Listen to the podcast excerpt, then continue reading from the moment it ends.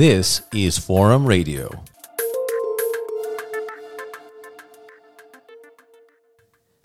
Hello and welcome to Forum Radio with me, Jan Velinger. I'll be your host for the next 30 minutes or so. In today's edition, my guest is Hillel J. Kieval. He's an historian of Jewish culture who holds the Gloria M. Goldstein Professorship of Jewish History and Thought at Washington University in St. Louis.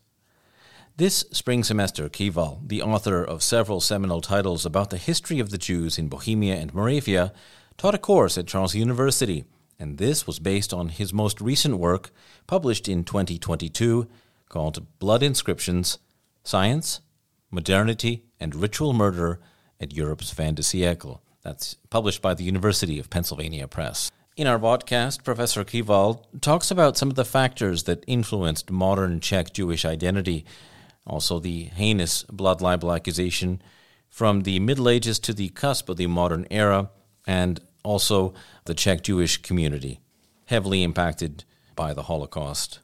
Obviously, there was a very rich Jewish culture here for hundreds and hundreds of years, so I was wondering how you saw that today. One observation that uh, people often make and, and will make about Jewish life in the Czech Republic is that there is a kind of imbalance between the monuments to Jewish life and the Jewish past in this country and the contemporary Jewish demography, the number of Jews who actually live here. The Jewish population of the Czechoslovak Republic before 1939 was something on the order of 350,000 people, of whom about 90% were murdered during the Second World War. So clearly, uh, there's going to be an absence and a lack. But there is a community in the Czech Republic, there's a vibrant community in Prague of all ages, um, students and uh, retirees and middle aged people, synagogue life, um, lectures, learning, etc., mm-hmm. even Jewish studies at Charles University. How did you become interested in Jews who lived in what was then the Kingdom of Bohemia? Well, there are no family ties that I know of to Bohemia, or Moravia, or Silesia but rather it was an intellectual, academic, and emotional interest in the creation of modern Jewish culture in Central European urban settings, like Prague or Budapest or Vienna. And uh, in the end, I decided to focus my attention on Prague when I was a graduate student. I became very interested in the interplay of nationalism, language, and national struggle on the formation of modern Jewish identities in this city and on creation of modern Jewish culture and thought.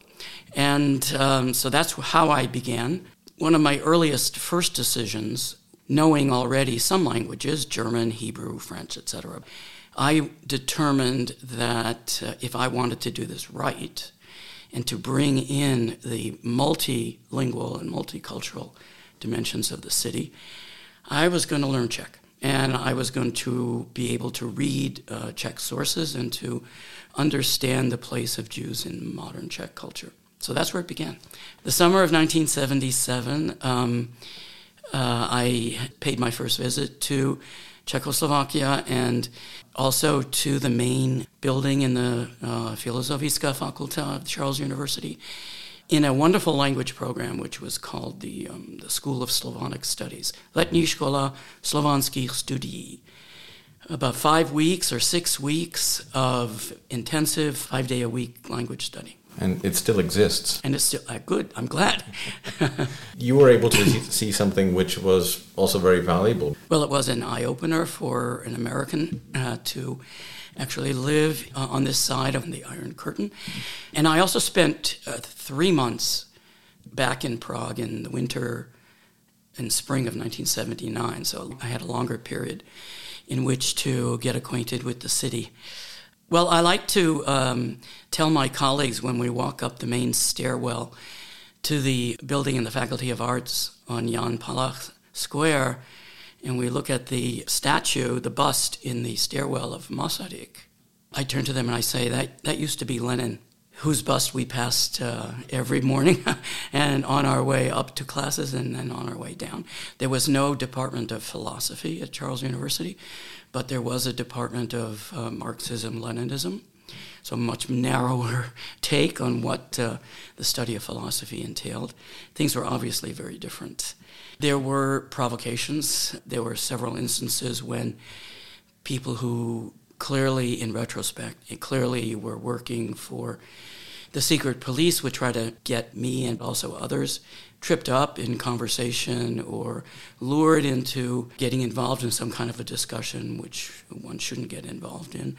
It was a bit more tense.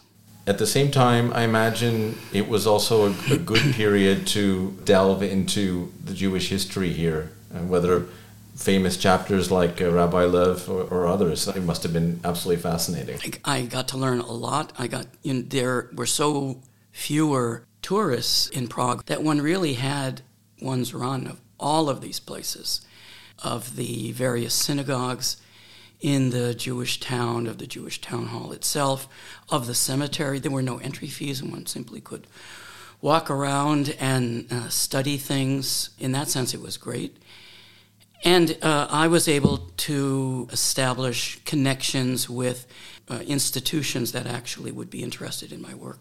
So I took every lunch at the, uh, the restaurant at the Jewish Town Hall. I got to meet people, young people like myself, many of whom had sacrificed uh, occupational mobility and good jobs in order to not to join the party and in order to also feel that they could express their Jewish identity. These were very important lifelong contacts. Mm-hmm. Your first book, The Making of Czech Jewry National Conflict in Jewish Society in Bohemia, 1870 to 1918, that was published in 1988? Yes. That's a misprint, no? uh, no, it's been a long career. I don't know if it was the first um, modern history of Jews in the Bohemian lands that insisted on a multilingual, multi confessional, identificational perspective, but it was one of the first, perhaps, and it. I hope that it did um, pave the way for people to not feel that there was only one way to look at Prague Jews or at Czech Jews. That in fact, German language institutions and German language writings and literature that wasn't the only form of Jewish identification. Wasn't wasn't the only way in which Jews carved out a position for themselves in the modern world. To write in German didn't necessarily mean that one identified nationally as German, or that one identified with the with the German Empire, for example, or even with other German speaking communities in the Habsburg monarchy. There were very good reasons why Jews in the Bohemian lands largely spoke German, and that goes back to the end of the 18th century and to the decision of the Habsburg state under Joseph II to modernize, if you will, and to acculturate Jews into the, the modern Habsburg state through the vehicle of German as the state language. And Joseph created uh, or had the, the Jews, the Jewish communities of his realm create a whole system of elementary schools called German Jewish schools, which were mandatory for all Jewish students. Um, not that they didn't go to school before. In the eyes of the state, the Jews were kind of illegible and even illiterate because they went to schools in which um, instruction was in Germano uh, Jewish or in Yiddish, for example, mm-hmm. and they were studying Hebrew texts. And um, Jewish business records were written in Hebrew, and the proceedings of Jewish courts were also in Hebrew, as were the minutes of, of Jewish communal meetings. But all of this was unacceptable to the state. Jews had to become modern, Jews had to become legible to the state so they could be supervised and watched over.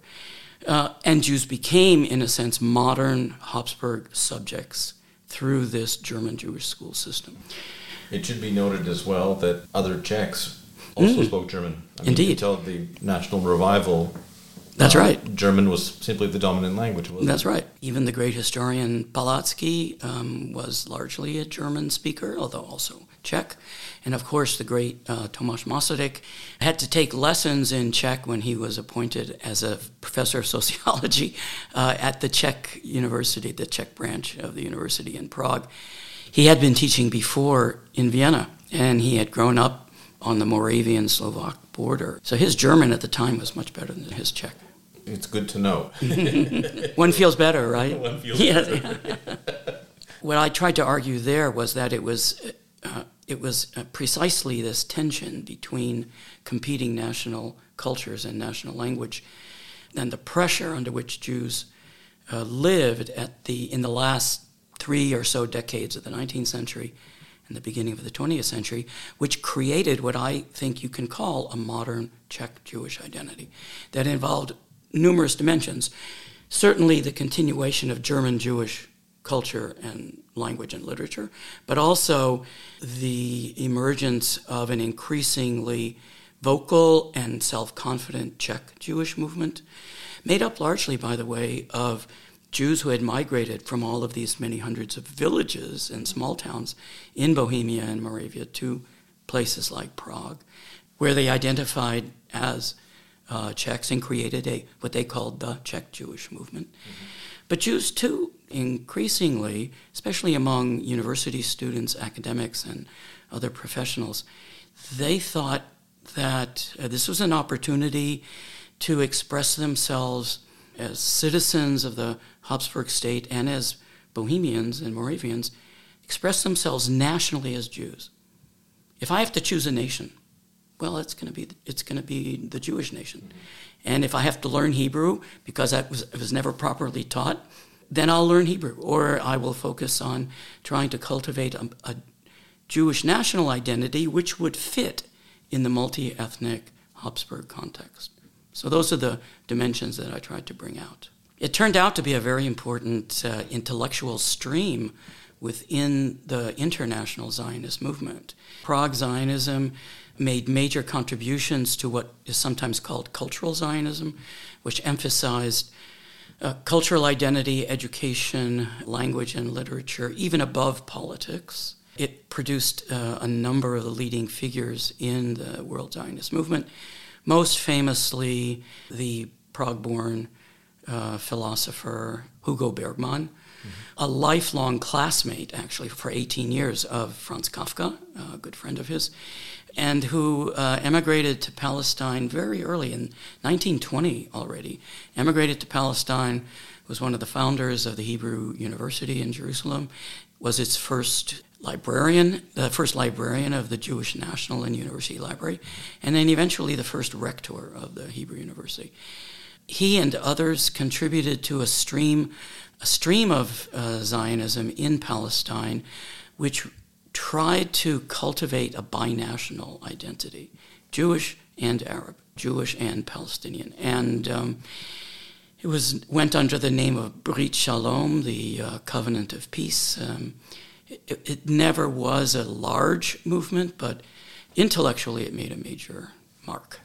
You have a brand new book which is out, which was published in 2022. It's called Blood Inscriptions, and it's about the, the history of uh, blood libel uh, as an accusation with terrible consequences. So, the subtitle of this book is Science, Modernity, and Ritual Murder at Europe's Fin de siècle, which means at the turn of the 19th and 20th centuries. And the popular belief that um, Jews somehow feel compelled to kidnap and murder Christian children in order to carry out religious ritual dates back to the Middle Ages, is fairly widespread uh, in continental Europe. Uh, it emerged uh, first in the in 12th and 13th century England. It also was moved over to the continent, to France, to the Holy Roman Empire in the 13th and 14th and 15th centuries. Moved um, gradually eastward into the uh, Polish Lithuanian Commonwealth, during their Counter Reformation. So it has often been an element of popular belief. And as you mentioned, uh, in its heyday, let us say, um, or in its low point, uh, when there were trials in the Middle Ages against Jews on this accusation, murder trials. Not only were Jews convicted, almost always through the extraction of confessions under torture, uh, they were executed. They were, and oftentimes they were mass executions at places like Blois in France, German cities in the Rhineland, and then later in Poland, Lithuania. But as a an accusation which would be pursued by state authorities and brought all the way to trial, it actually is not continuous in the European Jewish experience. It has ebbs and flows, and there is a period following the Protestant Reformation, and especially following the European Enlightenment and the reforms that were put into place in judicial procedure as well as its emphasis on reason and rationality, that uh, resulted in a period of two to three hundred years in Western and Central Europe in which states simply refused to get involved in what was largely seen as a kind of superstition. But I begin with a paradox. At the end of the 19th century, state institutions in Central Europe, prosecutors, police, investigators, judges, ministers of justice, suddenly decided that indeed there were compelling reasons to mount murder trials against Jews, if not on these charges directly, then, then implicitly un, under the suggestion that this is really what lay behind the criminal behavior of those who were accused. And there were uh, six trials in all that were all sensational, that attracted newspaper attention in big crowds and also had an impact on subsequent developments. They began in um, Georgia in the Russian Empire. That's kind of an outlier in 1879. But then, in fairly rapid succession, trials take place in Hungary, in Austria Hungary, uh, in a, a, town called Xanten in the uh, German Empire, in the, in the Rhineland, which was part of the Prussian state. And then here, close to home, in Bohemia, in Polna, the Hilsner affair, the famous, infamous indeed Hilsner affair. Then back to Germany uh, in uh, a town called Konitz in, on the eastern part of Prussia, in today's Poland. And then the trials culminate finally on the eve of the First World War with the most famous of them all, uh, the Beilis case that takes place in Kiev in Ukraine and the Russian Empire, 1911 to 1913. Then it seems to die out again. It shouldn't work. It's out of place. It's out of time. Doesn't make sense. These are self consciously rational bureaucrats. So, what's happening? What's going on? The philosopher who would go on to become Czechoslovakia's first president, T.G. Masaryk, he got involved. What he was did. the capacity of his he involvement? Did. He, he was aghast. Um, he had been a professor in Vienna before he came to Prague, and one of his students from Vienna, who had since become a journalist, wrote to him and said, What gives here? And uh, what is going on? This was 1899. And This was also the same time that uh, the famous Dreyfus affair in France was playing out in its retrial. And he was seeing how the student was reading Czech newspapers and seeing how both Hilsner and uh, Dreyfus were vilified in the Czech press as villains um, as traitors or as criminals, and he wanted to exp- he wanted to understand what was going on. This really got Masaryk involved. He he started to study the Hilsner case. He really hadn't followed it very closely. Mm-hmm. First thing he did, he said, was he bought the entire trial transcript and studied it, and uh, was fascinated with the science and the medicine that uh, had gone into it. And so he decided to learn all of the forensic science that he needed to learn. And he was convinced, he probably had already been convinced as a reformer that the blood libel was a superstition, a superstition that actually was a stain on the reputation of the Czech nation. They should not believe it. But he also decided that he was going to intervene, stick his neck out, and demand that the case be reviewed and actually reversed on appeal, primarily because the science disproved it, that uh, Hilsner could not have been guilty, that this was not a ritual murder, that uh, some of the early attempts at um, medical examination and forensic analysis were deeply flawed, and that one had to, in fact, totally redo it. And I should mention that this intervention, the first thing the Habsburg state did was to confiscate Masaryk's brochure, mm-hmm. to forbid it to be, from being distributed. And that they got around by a friend of his in Parliament reading it into the public record as an interpolation of the government. That pretty much made the whole point moot. It was published in both Czech and in German. But as a result, Masaryk became public enemy number one in many Czech nationalist circles and suffered tremendously. His students boycotted and rioted in his classes. He was prevented from teaching. He sent his wife and his daughter to England for their own safety. And he, he thought maybe that um, his the deans and the the authorities at the university would support him and clear the classroom and allow him to teach, but was disappointed when they suggested that under the circumstances maybe he ought to take a break from teaching. I know that one doesn't like to romanticize historical individuals like Masaryk and others. One doesn't want to hero worship in history. But um, he really did make heroic sacrifices um, in order to intervene in this case and steadfastly insisted on this position, which was an extremely, I repeat, an extremely unpopular position. He did act heroically. To what degree can we sort of thread that needle and within the context of anti Semitism being widespread at that period throughout Europe, as this kind of thing and its revival being a precursor to what would come uh, in Austria in the 1930s, mm-hmm. and then, of course, the rise of, of Hitler in Germany. Right. Uh, because there we see the sciences and the educators and religious figures, all of them willing to be subservient to twist themselves into knots to make it fit, whether it was philosophy or any other discipline. They compromised themselves and their integrity in order to serve political masters. That's something that um, scientific elites in 1900 did not do.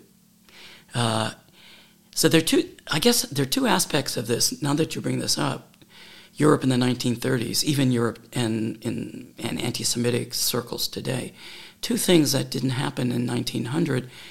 For the most part, the elite science refused to compromise uh, to politics and to the passions. And at the same time, um, state bureaucrats, ministers of justice, and prosecutors, judges, uh, etc., tended tended to accept the authority uh, of these figures. They didn't challenge that authority. They didn't. Um, uh, they didn't re- reject science in the name of something else, right? In the name of facts that I like. My facts say something else. In fact, science enjoyed a kind of prestige which uh, doesn't always exist later in the 20th century or in our own world, in the world of COVID 19, when uh, oftentimes um, scientific authorities are rejected and excoriated precisely because they, are, they do represent elite opinion and why should one accept uh, what they want to say? So in the uh, in the 1930s and then again today, in some areas there uh, there is a willingness to to bend reason and knowledge in the service of political objectives, other political objectives. One of the significant traumatic event would have been would have been the Great War as well. That's right. Those and the depre- and the depression, the worldwide depression, and I think that what unites anti-Semitism generally with the blood libel, for example, is a kind of conspiratorial thinking. In contemporary anti-Semitism, the popularity of conspiratorial thinking. Um, the figure of, of George Soros, for example, especially among populists and authoritarians, as representing a new kind of Jewish world conspiracy which is determined to weaken the state in the name of a kind of liberal liberal democracy and internationalism.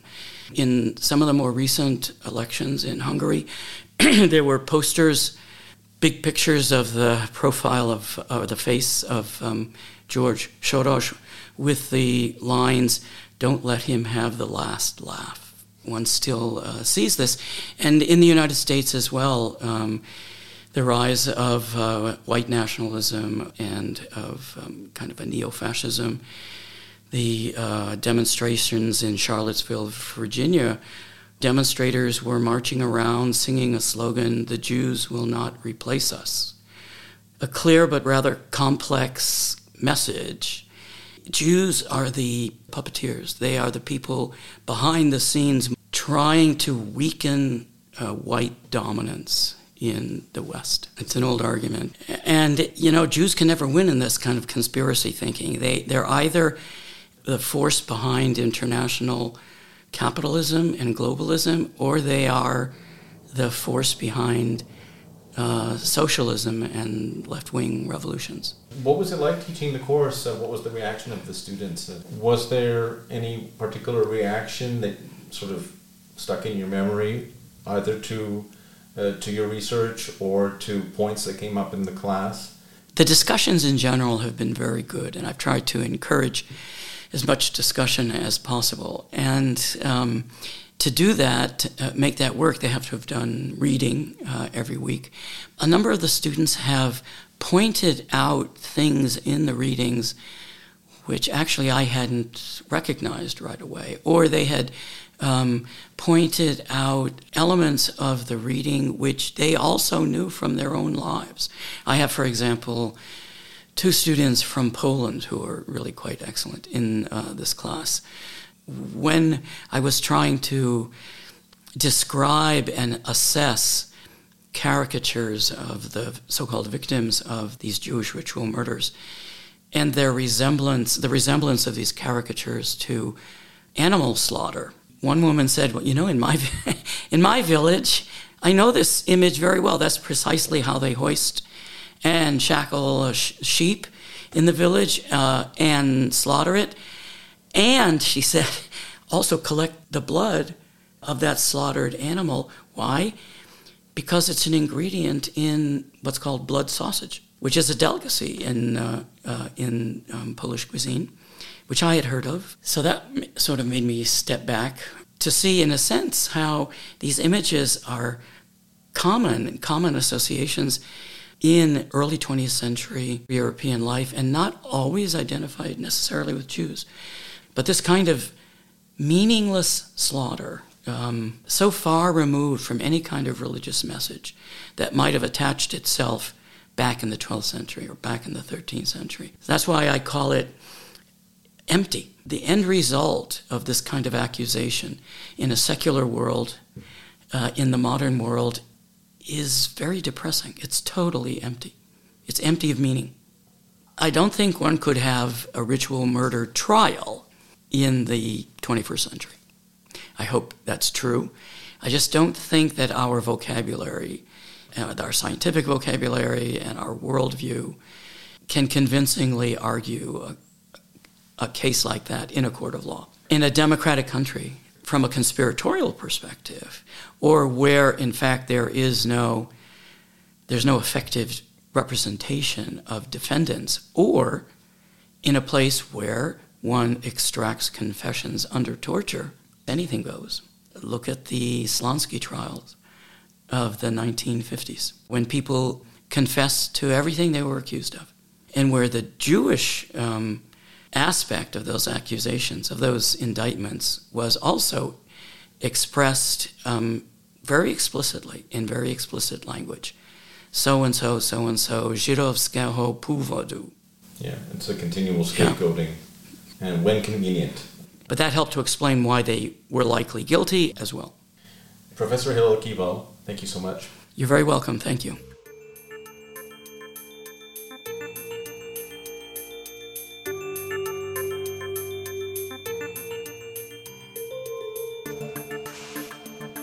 You've been listening to Forum Radio with me, Jan Velinger. My thanks once again to guest historian Hillel J. Kieval.